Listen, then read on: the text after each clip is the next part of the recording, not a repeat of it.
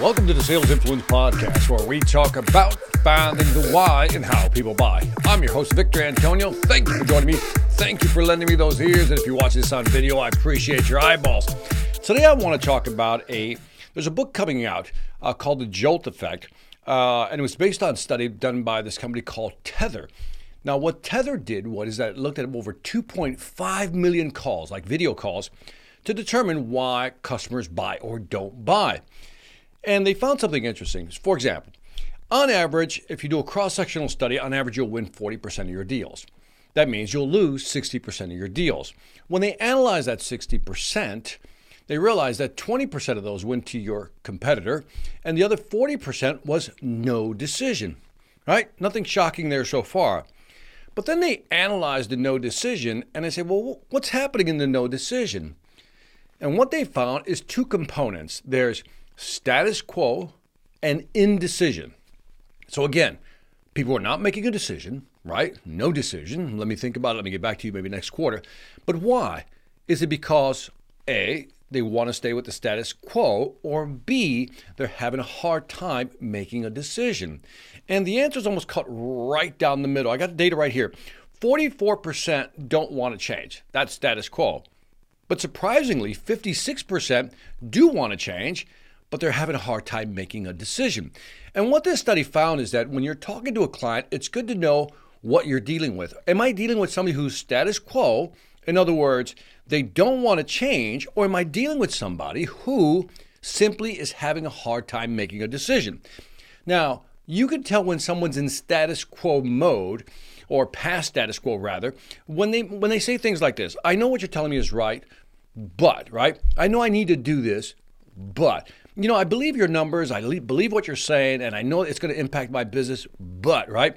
You know, if it were mine to do, I mean, I'd do it right away, Victor, but. And so this is language of they're past the status quo. In other words, they know they have to change. They're just having a problem with making a decision. They're in indecision mode. And what the data showed from Tethr was very fascinating.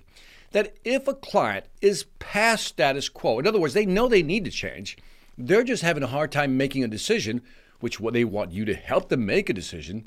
If they're past status quo, the data showed something fascinating that if you continue to talk to them about changing, about changing the status quo when they've already pretty much told you indirectly that they're convinced that they should change, but what happens is it negatively impacts your deal's close rates.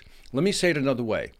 If the customer already knows that they need to change, they're just having a hard time making a decision, but you keep thinking or still talking to them as if they don't want to make a decision because they don't want to change, that negatively impacts your closing rate. So listen carefully to what your client is saying. If they're saying, I know what you're saying is true, but I know I need to do something, but I know this is impacting our business, but they're not in status quo mode, they're in indecision mode. In other words, they know they have to change they're just having a hard time making a buying decision. And that's where you and I, as salespeople, come in. Our job is to figure out a way to funnel this decision making process down into a logical order for them and make it easier for them to make a buying decision. So keep that in mind. By the way, if you're in my Sales Velocity Academy, you know I have a course in there called Reducing Buyer's Resistance. This will help you deal with customers as you try to help them make a buying decision. So this is really fascinating data. Again, 2.5 million calls were analyzed. And in that, they found that right down the middle, the no decisions are either status quo or indecision. I'm giving you a quick summary again because I want to make sure you get this.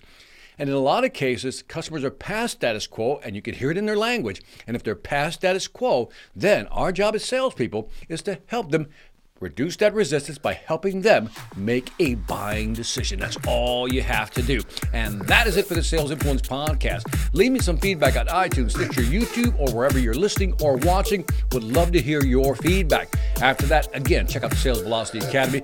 Great new courses that we're adding every single month. Check it out, salesvelocityacademy.com. And on that note, this is Victor Antonio, always reminding you, selling hard when you know the difference between status quo and indecision, and you know how to help the customer make the buying decision. Take care. Hi, I'm Victor Antonio. I'm an author, sales trainer, and keynote speaker. I'm often asked, what makes a great speaker?